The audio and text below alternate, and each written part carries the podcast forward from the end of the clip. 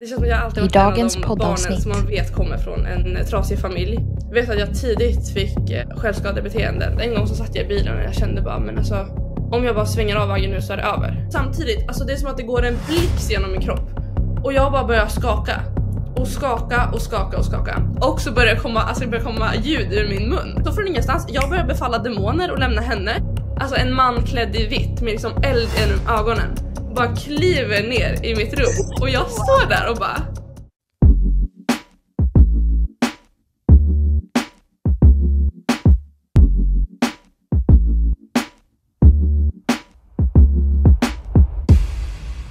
Hejsan och varmt välkomna ska ni vara till ett nytt avsnitt av Övernaturligt naturligt. Videocasten och podcasten som pratar om det övernaturliga som blir en naturlig del i det radikala kristna livet. Idag har jag en ny gäst med mig. Hon är 20 år ifrån Umeå. En stor applåd till Stephanie Norberg! Yay! Jättekul att ha med dig. Och om ni undrar varför Stefanis ljud är lite sämre än vanligt så är det för att jag kör för första gången någonsin på podden över videolänk. Men hennes budskap är starkt och mäktigt om vad Jesus kan göra i en människas liv. Så det spelar ingen roll, det, det är innehållet som räknas. Hur mår du idag Stephanie? Jag mår bra. Jag har precis kommit tillbaka till Cypern där jag går bibelskola och eh, det var 35 minus i Umeå så att eh, det var ändå skönt att eh, lämna och komma tillbaka hit. Och här är det tydligen, det är mycket varmare än det brukar vara andra år så att det är 20 grader varmt här. Du, jag tänker att du ska få bara dyka in direkt i ditt vittnesbörd, ditt pers- personliga life story om vad Gud har gjort i ditt liv. Mm. Ja. Vart ska jag börja?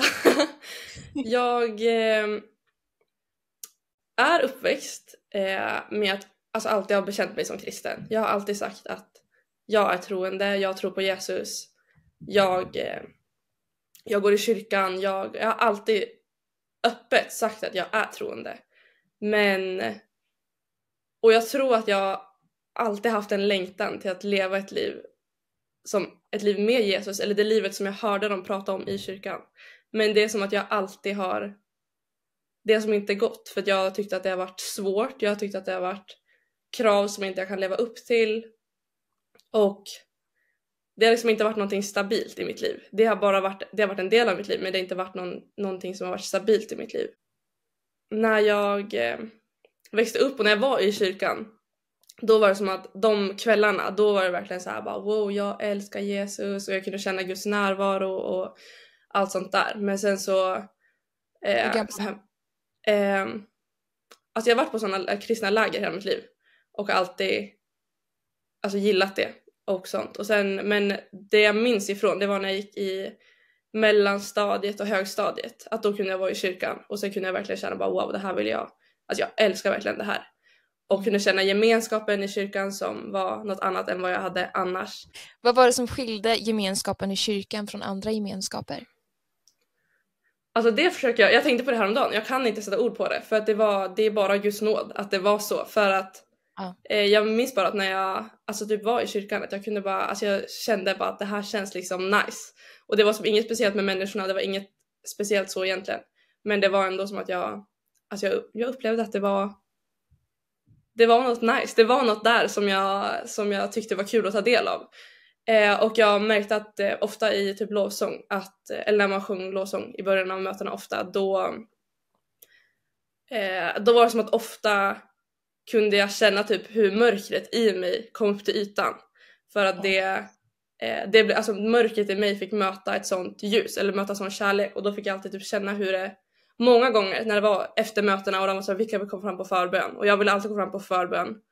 Och jag minns hur jag alltid då kunde säga, hur jag kunde berätta problem som jag typ inte annars tänkte på jättemycket men som jag egentligen hade ett behov av, som jag egentligen kände ett liksom eh, ett hål i mitt hjärta för. Eh, men jag parallellt också när jag var i kyrkan och sen så kunde jag samtidigt den tiden kunde jag vara så här, ja om man eh, eh, om man lever hela sitt liv utan att ha Jesus tills man är typ 70 och sen då bestämmer sig för att då vill jag vara Jesus, då kommer jag ändå hamna i himlen. Så jag hade ändå någon sorts så här. Det var, jag var inte så överlåten liksom i mina Nej. värderingar och vad jag trodde. Eh, och jag har alltid, alltså det har alltid varit väldigt det känns som att jag alltid varit en av de barnen som man vet kommer från en, alltså, en trasig familj. Och eh, har, har kristna föräldrar men det har som alltid varit någonting som saknas för att det var, jag, såg in, jag såg inte att vi hade någonting i vår familj som, som var bättre än någon annan eller att jag såg inte att det påverkade oss alls att vi, att vi var en kristen familj utan snarare någonting som var negativt. Att eh, jag var tvungen att ha föräldrar som mina föräldrar. Eh, och jag vet att jag väldigt tidigt hade en sån, alltså sån längtan efter att bli sedd av någon. Mm. Och, eh, och sen på olika uttryckssätt, hur, eller hur det tog uttryck liksom. Men, men jag minns att jag alltid hade en sån längtan för att någon skulle se mig. Och vissa stunder var det så jag brydde mig inte om vad det var som var. Men jag ville bara att någon skulle se mig. Och typ hur jag, eller för jag vet att jag en period när jag gick i mellanstadiet hade jätte, alltså färgglada kläder och hade rosa hår och jättefärgglada kläder. Och att, och det var typ inte, jag vet inte om jag alltså kanske tyckte att det var det finaste att ha på sig men det var som att då var det som att i alla fall någon som såg mig. Inte för att de kommenterade för att det var fint utan bara för att som att jag ändå blev sedd på något sätt. Mm. Och att nu efterhand kan man ju se alltså, hur fruktansvärt egentligen att man måste känna att man måste liksom göra någonting för att försöka bli sedd. Och mm. eh, jag eh, vet att jag tidigt fick eh, alltså, självskadebeteenden eh, när jag gick i, alltså, i mellanstadiet. Och det var också, jag ville ju att någon skulle se det men ändå inte. Så jag vet att det var någon gång jag hade så här, jag hade kört mig på armarna och sen så kom jag till skolan och det var så här, när jag i stunden så vill, jag ville att någon skulle veta det här men när det väl alltså, stod jag typ på idrotten och skulle duscha, då var det som bara nej vad är det jag gjort? Alltså då som gömde jag det. Men jag vet att alltså, det var någonting som bara drog i mig för att få vilja Alltså vilja bara bli sedd. Och det jag vet att jag längtar efter nu, det var ju att någon skulle bara någon skulle bara bekräfta och säga bara att det har varit tufft liksom och jag ville att någon skulle fatta att det varit jobbigt men jag vågade inte säga det till någon att det var liksom att det var jobbigt eller att saker inte var så bra hemma eller eh, alltså den ångesten jag hade redan som eh, alltså när jag var kanske 10-12 år.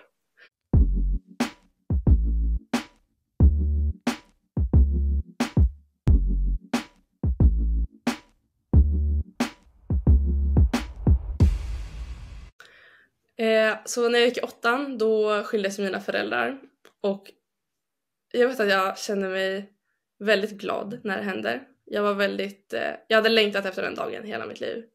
Eh, det var så illa alltså? Ja, och jag minns att innan det här också när jag gick i, när jag gick i eh, när jag gick i mellanstadiet, lågstadiet, att jag skrev, jag skrev i dagboken när jag var typ sju år i princip varje dag. Och jag vet att jag har vissa gånger varit såhär, alltså jag bara, jag önskar bara att jag skulle få bo i en fosterfamilj. Det var, alltså jag hade sån djup längtan efter att Alltså jag läste böcker om folk som var så här, men ja, de var fosterhem. Jag fick höra om folk som var fosterhem. Jag bara wow. Att bara få ha liksom en familj där, alltså där någon tog hand om en typ. Mm. Mina föräldrar tog hand om mig men ändå, det var liksom inte emotionellt utan alltså fysiskt med att alltså jag fick ju saker och jag fick mat och alltså det var inget problem så men det var den eh, alltså omtanken alltså psykiskt eh, omhändertagande. Ja. Och eh, då under den perioden när de skilde sig, det var väldigt mycket bråk och så vidare.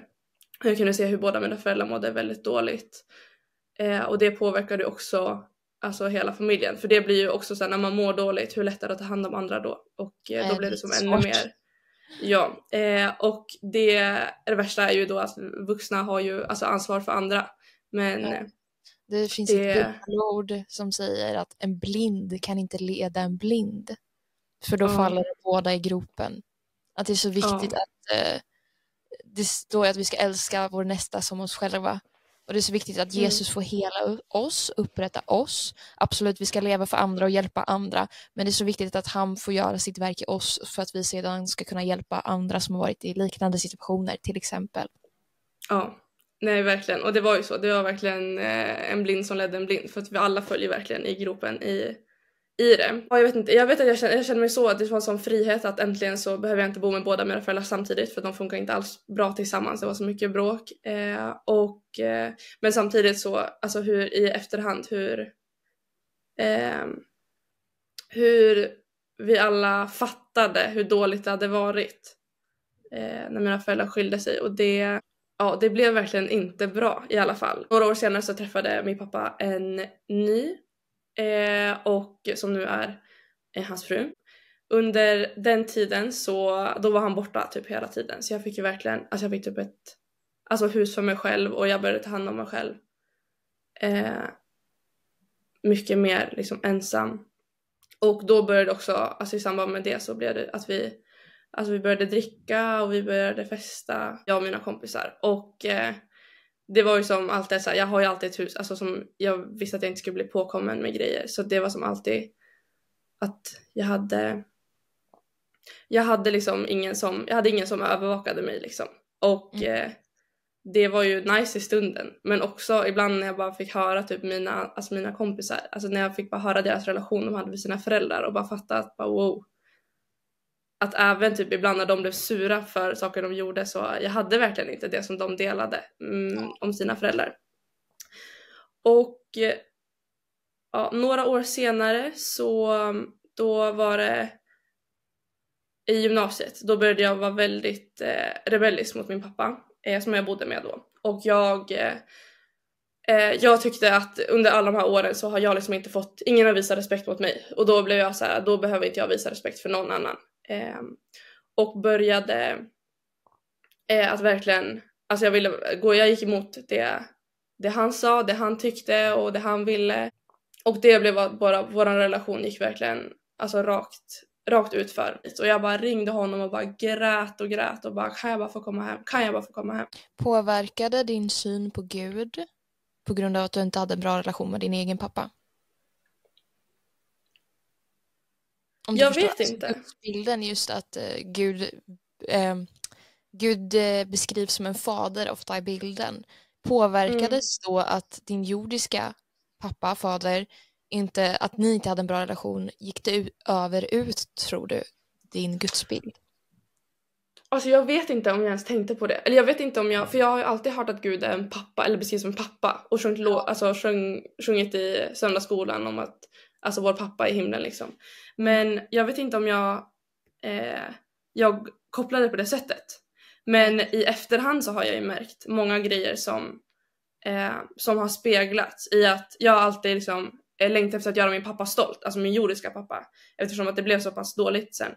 Eh, och då har jag märkt att det är samma grej som jag applicerat på Gud också, att jag har så här, försökt göra Gud stolt över mig. Och det går ju liksom inte. Alltså jag är ju ingenting så att det är så här, hur jag än försöker så kan jag inte. It's my grace. ja. så att, eh, ja. Men i alla fall, så det eskalerar något, eh, några månader senare och eh, min pappa bestämmer att eh, du kan tyvärr inte bo kvar här. Uh, skjutsa mig med alla mina grejer, skjutsa mig hem till min mamma som jag inte hade så mycket kontakt med alls. Eh, och bodde där i ett halvår, i sista, nej i tvåan på gymnasiet. Det, det var verkligen, då kände, det var alltså den, eh, jag nådde min botten typ under det året. För eh, då bodde jag där och eh, jag sov, min mamma hade bara, hon hade en tvåa så jag sov i hennes vardagsrum och, och det var som att jag ville inte att någon skulle veta hur jag hade det. Eller, och det var inte så att det var egentligen så så dåligt, eller jag hade fortfarande tak över huvudet, jag hade liksom, jag hade saker och mat och allting. Men det var, alltså i jämförelse med alla mina kompisar och jag var då var det som att bara ingen får veta typ vad som finns egentligen. Eller ingen får veta vad som händer bakom stängda dörrar och ingen får veta vad som pågår i min familj. Äh, trots att min pappa skickade ut mig och inte lät mig bo hemma så, så var det ändå att jag längtade varje dag efter att få komma tillbaka dit och jag bara ringde honom och bara grät och grät och bara kan jag bara få komma hem? Kan jag bara få komma hem? Och det var för att det var mitt under corona och de hade precis fått ett barn och då var det så här som att, att jag inte fick om jag, får, om jag ska bo där då får jag inte typ gå i skolan eller någonting. Så det fanns ju fortfarande liksom conditions att jag skulle få bo där men det var verkligen, det var, det var inte bra för någon och det vet vi alla idag också att det var liksom inte eh, det fanns liksom ingen, ingen, det fanns ingen möjlighet att jag skulle bo där för dem. Eh, och under den tiden så eh, då skriver eh, en, eh, i, en lärare skriver en eh, eh, orosanmälan för mig för att hon känner min eh, hennes barn känner min bror och eh, då skrev de orosanmälan till mig och eh, då har jag som börjat kontakt med SOS och får prata där. Och sen under sommaren då vet jag att jag, alltså jag var så jag var så less och jag var så stressad och jag kände bara alltså är, när ska den här stressen ta slut typ? Av att veta bara men min egen pappa vill inte ens ha mig och eh, och nu bor jag här liksom i ett vardagsrum. Alltså jag vet inte, det var bara, det var det var bara sån stress och jag vet att en gång så satt jag i bilen och jag kände bara men alltså om jag bara svänger av vägen nu så är det över. Och alltså jag kände sån frid i det typ. I, och sån, och sån längtan efter att bara men det kanske, alltså det kanske finns, det kanske, jag kanske kan få slappna av lite liksom. Mm. Så jag vet att det var vissa, någon gång jag bara körde till jobbet, jag kände bara men så ska jag bara, ska jag bara göra det helt ärligt. Eh, mm. Men sen blev det inte så. som är så farligt ibland, eh, det är just det där med frid. Eh, mm. frid om man ens kan kalla det det om du förstår. För det står mm. att den Gud ger, den övergår allt förstånd. Och ibland mm. så eh, förväxlar människor en världslig frid, för det finns en världslig frid på ett sätt. De, för, de förväxlar den med Guds frid. Så när de bara, ja ah, men jag känner frid i det här beslutet, man bara okej, okay, men är det Guds frid eller är det världens frid? För jag menar, det var ju um. knappast Guds vilja att du skulle mm. väja av vägen. verkligen. verkligen. Bara, um. lite side-note bara, för att eh, folk, eh, för vi ska gå på den friden Gud ger oss och inte på den här mm. världen. Det är många som gjort väldigt dåliga beslut eh, när de har bara följt frid och inte bara och inte mm. lyssnat på Gud liksom. Ja, nej, verkligen. Ja, nej så att, eh, jag kände så och sen så åkte jag och var eh, konfaledare på ett konfaläger via Svenska kyrkan. Så att, eh, och det var ju verkligen, alltså jag satt ju med de här konfirmanderna och typ pratade om så här, alltså när man drack första gången och typ alltså sådana där grejer. Det var ju verkligen inte liksom, jag var inte där som alltså eh, för Jesus utan det var bara för att det var ett kul sommarjobb typ. Okay. Eh, och, och men samtidigt så var det som att jag alltså, identifierade mig ändå som kristen, som troende liksom. Mm. Eh, och sen så när jag kommer hem då eskalerar precis allting i, i min familj och eh, det blir ett bråk som slutar med att eh, polisen kommer dit och jag vet att jag hela mitt liv, då har jag alltid, alltid tänkt att liksom någon annan kan rädda mig från det jag är i i min familj. Och det som jag sa tidigare om alltså för vilja vara ett fosterhem, för jag tänkte alltid bara men det finns alltid någon som kan. Alltså om jag hade i alla fall fått, om det var lite värre så skulle jag kunna få en fosterfamilj och då hade det blivit bra. Um, men då är den stunden när polisen kommer dit och jag är där och eh, får prata med dem och de är såhär, okej okay, men vi kan inte göra någonting, det här, det här har inte vi någonting med att göra. Uh, alla i min familj far åt olika håll och jag står där och eh, polisen frågar mig eh, typ men vad, vad kan vi hjälpa dig med? Jag bara, alltså jag bara kollar in i hennes ögon och jag bara, alltså kan du bara ta mig härifrån? Kan du bara ta mig härifrån? Jag måste bara ut härifrån. Och hon bara kollar på mig och bara, nej men det här är liksom inte, det här är inte någonting vi kan göra men vi kan ringa SOS om du vill. Jag bara. Liksom. Och då var det så här, det var ju det som jag trodde var mitt hopp. Alltså nu har jag liksom, nu har polisen framför mina ögon. Nu är liksom, det här är ju hoppet. Och de kan inte hjälpa mig. De bara, vi kan inte göra någonting. Och vad står där och veta att bara, okej, okay, men ingen kan liksom rädda mig. Det finns ingenting. Och eh, jag får, eh, eh, jag åker då ifrån min familj och eh, det var också så svårt för jag hade liksom inte pratat så mycket med mina vänner om det här, alltså, eller hur dåligt saker egentligen är. Eh, och jag har liksom aldrig öppnat upp mig för folk och då eller på det sättet om det som hände. Och då blev det då blev det som ännu större för nu har det, alltså, nu har det som hänt något ännu värre men jag har inte hunnit berätta alla de andra grejerna. Hur ska jag då kunna bara stänga upp det här liksom? Men jag sa det ändå till vissa och jag fick bo hemma hos, jag fick bo i min kompis hus och eh, socialtjänsten ringer mig och har fixat en lägenhet till mig. Eh, så jag får flytta in i social, alltså på socialtjänstens boende. Och eh, och då var det så här där igen att jag, nu har ju bara, nu får jag bo på SOS. Så nu är jag ju i min räddning liksom, de här räddar mig typ.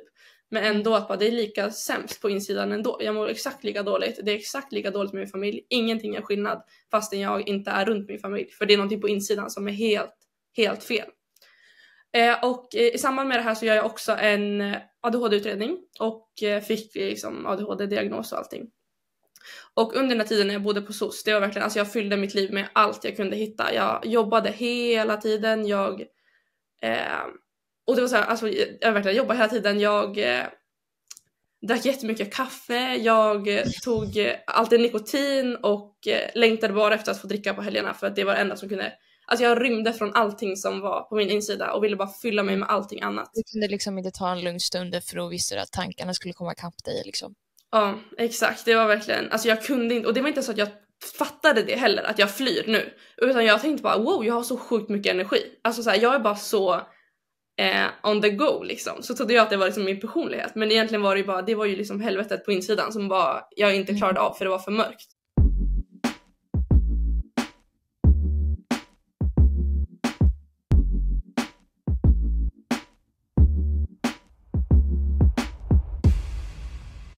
Så efter nyår det året, när jag gick trean på gymnasiet, så några veckor senare så frågade pappa om jag vill åka på ett, en kristen konferens i Finland.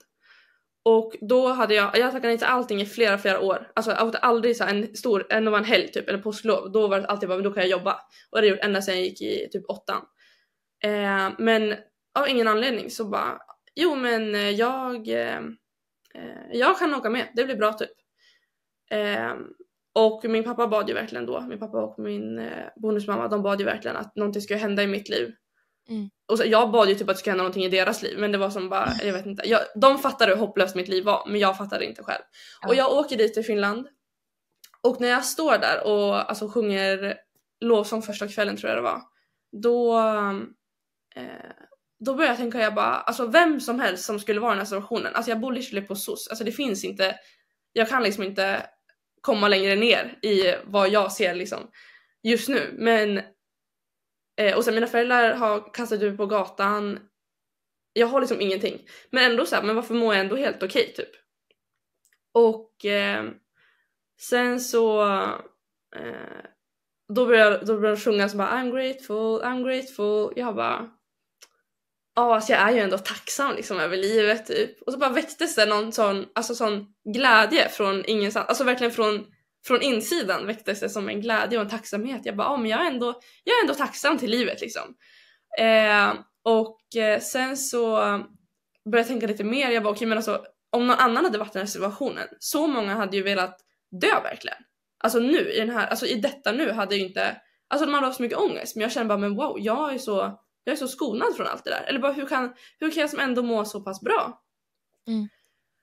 Och så så jag tänker, alltså jag så verkligen funderar typ. Så här, vad, är det som, vad är det som är grejen med mitt liv typ? Varför är det så här helt okej ändå?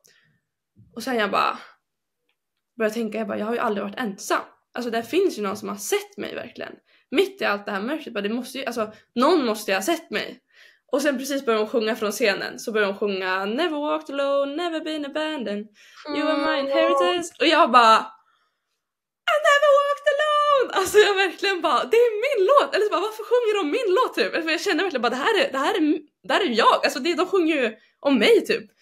Mm. Eh, och då, och jag bara wow, alltså det är verkligen, gud det är verkligen på riktigt typ. För att någon måste ju ha skyddat mig från allt det här. Hur ska jag kunna, jag kan inte skydda mig men någon måste ha skyddat mig.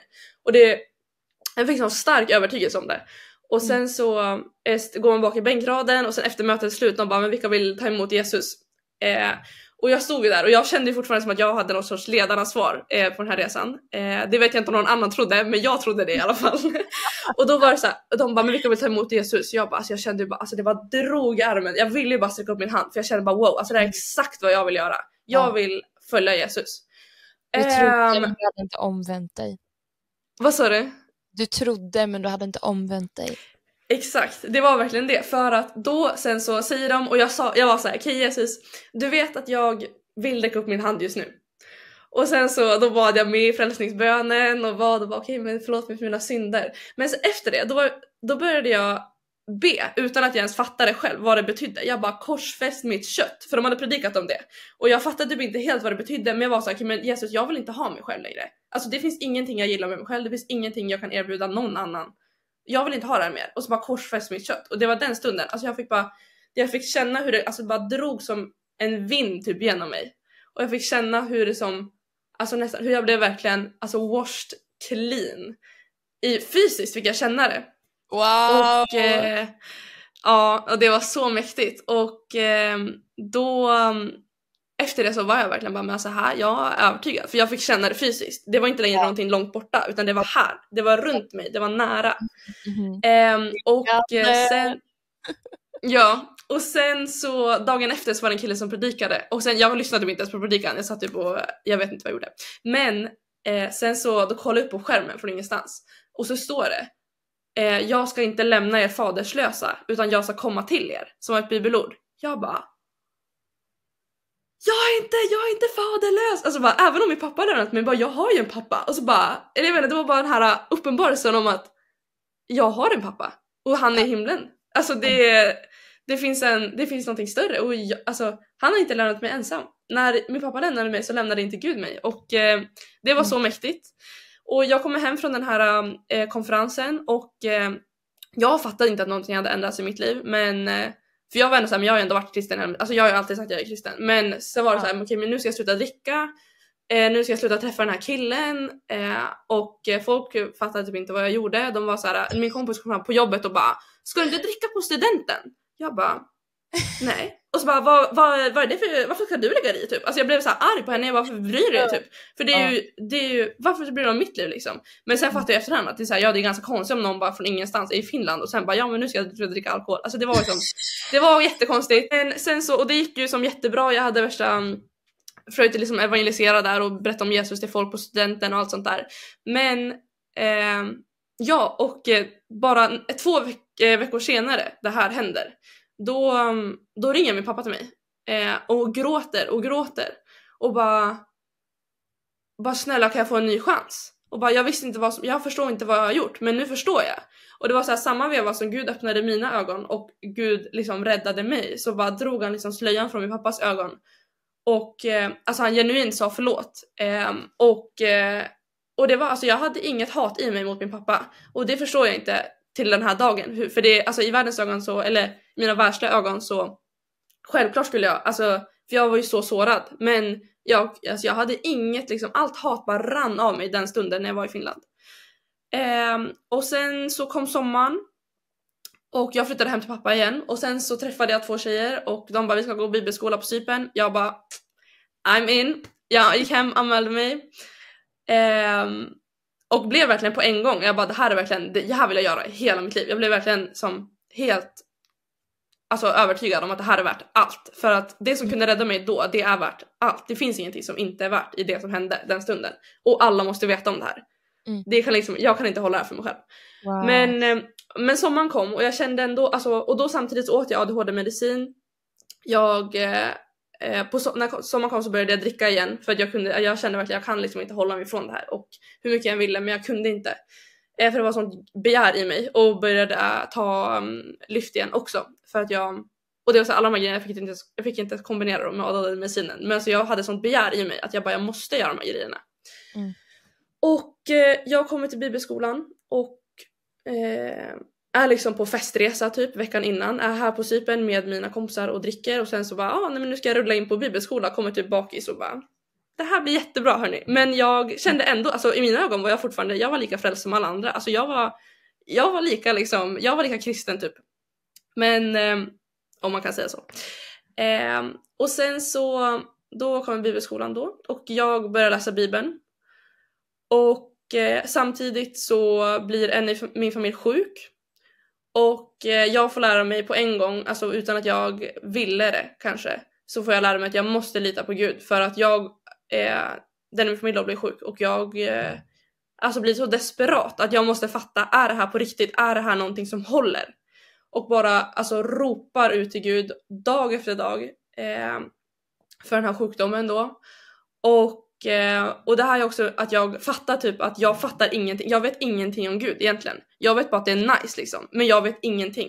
Och det väcker sån längtan i mig att jag börjar läsa, alltså konsumera bibeln. Det var som, alltså det var verkligen för timmar per dag. Jag läste så många timmar per dag och verkligen typ satt och läste typ Hesekiel och man bara ingen läser liksom det och tycker att det är nice. Men det var som att det var, jag bara jag måste veta sanningen.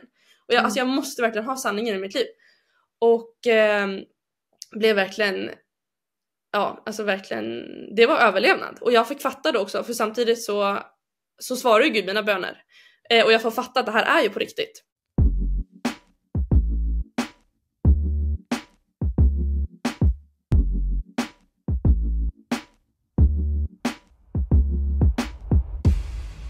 Och då i bibelskolan så kommer en tjej och eh, börjar prata om demoner med mig. Och jag blev livrädd när hon pratade om det här. Jag kände bara så det här, hur kan det här vara från Gud? Det här är inte från Gud, vad du pratar om just nu liksom. Blev livrädd men jag vågade inte säga någonting. Och sen typ några dagar senare, eh, då är samma person. Och hon står inte helt för det här idag. men då säger hon den stunden, säger hon eh, om man blir rädd när någon pratar om demoner, då kan det vara att man har en demon själv. Och jag ställer mig upp och jag springer ut ur rummet och jag springer in på toan och låser om mig. Och jag var såhär, för jag fick panik. Och jag Ja. fattar, alltså det är, jag har aldrig varit med om något sånt där tidigare, att jag reagerar sådär. Men jag fick verkligen panik. Eh, så jag sprang ut på toan och eh, hon kommer dit och är såhär, och jag trodde samtidigt, jag trodde inte att jag kunde ha en demon liksom.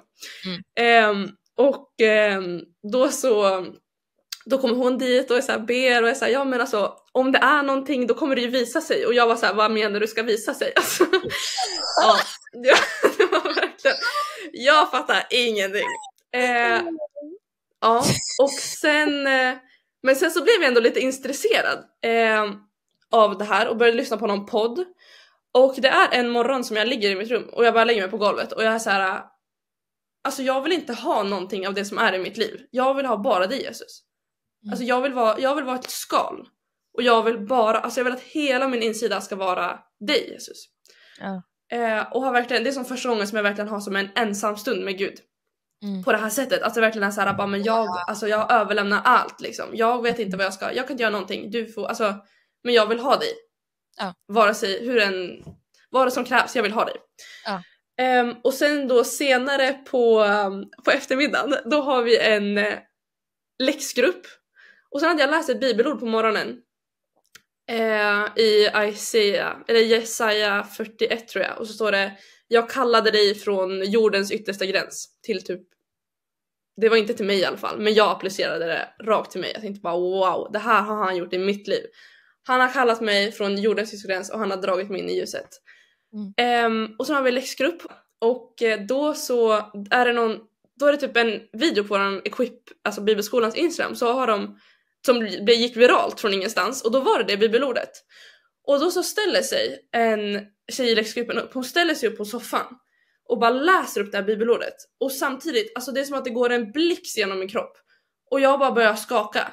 Och skaka och skaka och skaka. Och så börjar det komma, alltså det börjar komma ljud ur min mun. Och min kompis bara “talar du i tungor?” Jag bara “ja”. Men jag hade typ aldrig gjort det egentligen. Alltså jag hade gjort det någon gång men det var ju bara för, alltså jag hade ju testat liksom. Men jag hade aldrig varit så här: okej men någon ber för mig och jag börjar tala i tungor. Utan alltså jag satt där och det bara började komma ljud i min mun. Jag bara Alltså jag menar, vad ska jag göra liksom? Och sen från ingenstans, då, var, då typ kollade jag på en tjej. Och jag vet att jag har fått en bild i mitt huvud när jag bad, eller bad för henne tyst en gång. Så fick jag en bild i mitt huvud och jag bara ställer mig upp och säger det till henne. Jag bara, "Jesus- vill göra det här i ditt liv. Han har kallat dig till det där och det är där som de, alltså har sagt det där kommer hända typ. Goosebumps! Och jag, ja, och hon bara började gråta. Jag bara okej, typ. Men jag fortfarande sitter här och bara eh, alltså jag vet inte, jag känner jag vet inte vad jag ska göra. Och sen min kompis, kolla, eller min, en i våran alltså läxgrupp, hon börjar skaka också, jag börjar be för henne och så från ingenstans, jag börjar befalla demoner och lämna henne. Jag har liksom aldrig, ens- jag har aldrig sett en befrielse från demoner, men jag börjar be befrielse för henne. Och hon får liksom demoner kastade ur sig och jag sitter där och bara alltså vad ska jag, vad ska jag göra liksom? Och fortsätter så här profetera över andra i rummet. Ehm, en tjej börjar be så här, ja jag ber att Steffi ska börja be för den här tjejen. Och samtidigt ställer jag mig upp och bara du ska be för henne! Typ. och sånt där. Och det bara fortsätter, det är jag vet inte, typ en och en halv timme och jag, alltså jag, det var coolt. För det var verkligen, Gud svarade min bön och jag trodde inte han skulle spara den på det sättet att jag fick vara ett skal och han är hela min insida. Men alltså det var verkligen det. Jag, jag fick uppleva hur det var att bara vara, alltså ba, det var bara heligande. Ja, that's Men- the life with the holy ghost! Yes, yes, yes, yes. Ja, och senare då så, någon dag senare så sitter vi och ber i skolan och då ber min kompis bredvid mig, inte för mig men bredvid mig och varje gång hon talar i tungor, eller bad i tungor, då började jag skaka igen. Och jag bara hmm. och de också bara okej okay, vad är det som händer? Mhm. Eh, och sen hör jag att de viskar till varandra och de bara jag tror hon behöver befrielse.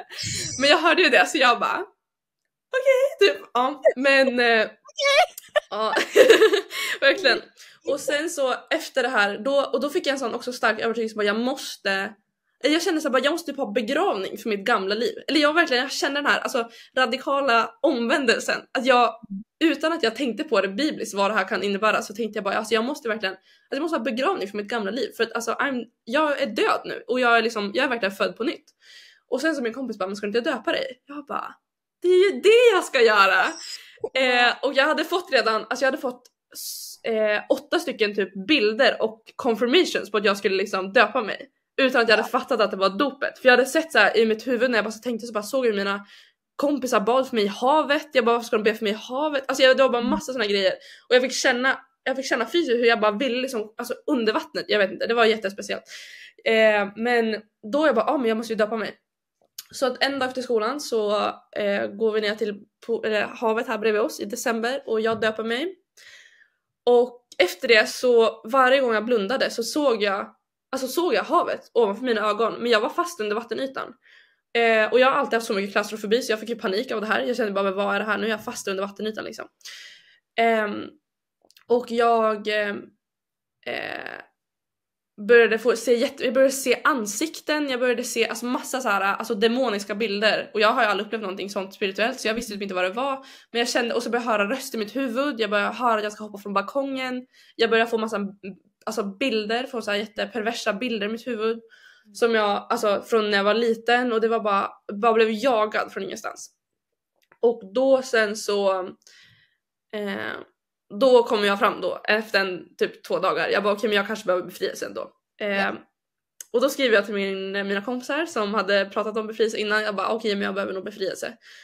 Och går in i deras rum och eh, jag från när jag liksom föddes till den dagen bara eh, förlåter människor och eh, så här, jag avsäger mig det här.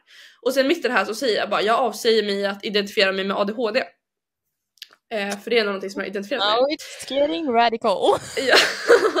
så jag var verkligen bara, det här tillhör inte mig. Alltså verkligen ingenting tillhör mig förutom Jesus. Och då, sen börjar de be och direkt, alltså jag börjar skaka, jag börjar skrika och jag, alltså det kommer ut grejer, jag börjar hosta ut typ grejer. Och det var så specifika grejer och samtidigt fick jag se, alltså in the spiritual liksom. Då fick jag se, typ min kompis bara, det här som kom in genom rökning. Då fick jag se den, alltså jag fick se när det hände i mitt huvud. Och det var, som, det var jättecoolt för att jag fick verkligen vara med i det andliga, vad som hände och vad som har hänt tidigare. Och eh, de börjar be att saker ska lämna och det flyger demoner ut ur mig som jag inte ens trodde liksom var där förrän Ja. den dagen typ. Japp. Ehm, och ja, alltså det var en jättecool stund. Och senare efter ett tag då var de så här. vi vet typ inte vad vi ska göra, eller vi tror Jesus vill göra det här själva. Så de bara ställer sig på knä framför mig samtidigt som jag bara sitter där och skakar och skakar. Och sen från ingenstans, då ser jag, alltså från liksom ovanför mitt fönster, då bara kommer det starkaste ljuset jag har sett. Mitt i den här, alltså jag ser alla de här typ demoniska bilderna av när de här demonerna kom in liksom. Då ser jag ett sånt ljus bara lysa in i rummet. Och ser en trappa ner från himlen. Och sen ser jag, alltså hur, hur det kommer liksom, alltså en man klädd i vitt med liksom eld i ögonen. Och bara kliver ner i mitt rum. Och jag står där och bara Ja, ja och det är, så, det är så sjukt. Och, ja, så jag, jag, jag bara stå, sitter där och bara, eller alltså, ja och sen så får jag befrielse. Och sen så var det som borta. Men jag fick på riktigt, alltså jag fick se någonting fysiskt som jag inte ska ha sett liksom. Eller det som bara, det här finns ju inte men det finns typ. Och det, och varje gång nu som jag har, alltså någonsin tvivlar på liksom Guds kärlek, då ser jag bara den här bilden framför mig och bara, Ja. men han kom literally ner i mitt rum. Alltså vad, Ja. vem ska säga till mig att Jesus inte finns? Det går liksom inte för att Ja. jag har sett Jesus. Alltså jag har upplevt det. Mhm. Och dagen efter så vaknade jag och jag kunde inte, alltså jag var så fast i de här ADHD-medicinerna att jag kunde inte, och kaffe, jag kunde inte lämna min säng. Utan jag hade ett här ljummet kaffe som jag gjort dagen innan bredvid sängen med ADHD-medicinen. Och jag tog också, jag lurade också alltså min läkare och hade samlat på mig tidigare när jag hade en lägre dos, samlat på mig. Eh, så jag tog för mycket vad jag fick för att jag var så beroende av de här. Eh, och då var det så, jag kunde inte liksom lämna min säng utan att ta kaffe och, och ADHD-medicinen. Men den morgonen när jag vaknade dagen efter, alltså det kändes som att jag var hög på ADHD-medicin för jag, alltså jag kände mig redan så tillfredsställd. Jag behövde ingen kaffe, jag behövde ingen ADHD-medicin, jag behövde ingenting. Alltså jag var helt fri från ingenstans. Ja. Från verkligen en dag till en annan. Mm. Och Alltså det där, alltså I wish I could buy it för att alltså det var så nice liksom den känslan eller hur det var. Och jag önskar att alla kan få uppleva det för att alltså det var verkligen, alltså han tillfredsställde alla behov eller allt alltså, tomt på min insida och Mm. verkligen fyllde alla alltså hål med sig själv. Och det var, alltså jag har aldrig liksom, det är som att jag andades för första gången. Och sen så när jag kom hem sen nu i somras efter bibelskolan, det var som att jag har aldrig varit med, jag har aldrig sett en sommar i Sverige förut för det var något helt nytt. Allting var bara helt nytt. För att jag hade fått nya ögon, jag hade fått liksom Jesus ögon och ja, nej, så det, det var så coolt och så, alltså fortfarande än idag hur det alltså verkligen jag kan liksom inte förklara det. Och så var det så kul för min ADHD-läkare. Han ringde och skulle ha så här nio månaders koll. Och jag bara Tror du på gud eller? Han bara Ja, han var muslim. Så då, han bara ja jag tror på en gud typ. Jag bara du kan skriva bort mig från den här listan för jag har fått befrielse från demoner och jag ska inte ha de här ADHD-medicinerna mer typ. Och han bara är du säker typ? Och bara du kan inte gå tillbaka. Alltså om du säger nej nu så kommer det ta, då måste du göra om allting från början om du vill ha medicin igen. Jag bara jag vill inte ha det typ. Ehm, och sen, alltså, sen var det som inget mer med det. Och sen var det som att det var ett minne blott. Alltså det var, för jag, alltså i mitt huvud, det känns verkligen fortfarande än idag som att jag äter ADHD-medicin. Och Ja. om man har ADHD och vet hur det känns att ta den medicinen, då vet man alltså hur nice det är, eller hur, alltså det här fokuset som kommer som man inte hade tidigare. Och det är det, att jag har det varje dag. Ja. Ja. Så det, ja tack Jesus för det.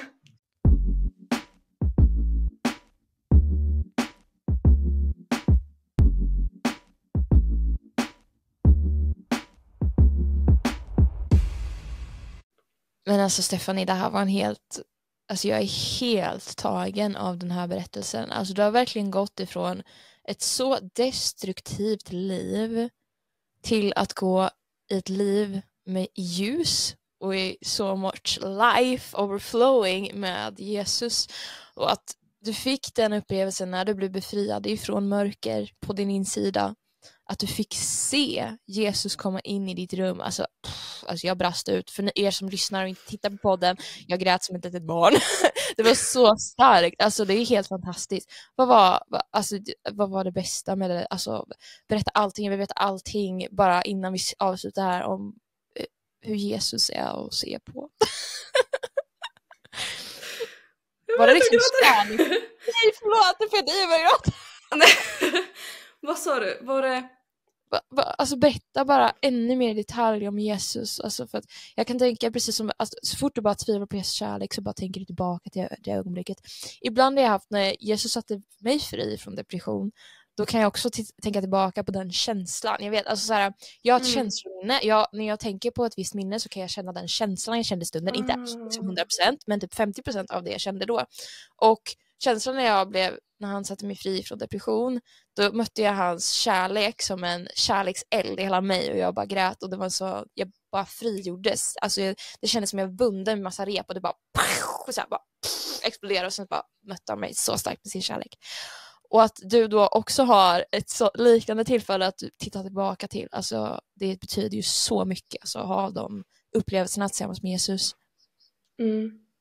Ja, alltså jag tror jag kommer svara det som du inte tror att jag kommer svara. Men det som jag fick lära mig mest av det här, eller för det var verkligen, alltså det här är ju verkligen någonting som, alltså det här håller ju mig Alltså jag är verkligen bunden till Jesus och jag vill vara det men alltså han är verkligen för att det är så på riktigt. Japp. Men alltså den stunden, för det finns vissa gånger som jag verkligen får uppleva Guds kärlek och bara gråter och bara alltså typ är med om det.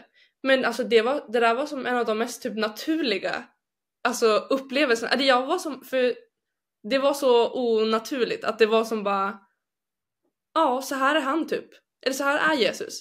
Mm. Så att jag vet att det är så många andra stunder som har påverkat mig liksom känslomässigt eller påverkat mig liksom som, alltså som du menar med så här känslominne. Och det har Mm. bara varit när jag typ ligger i min säng. Alltså de här, det, i det lilla.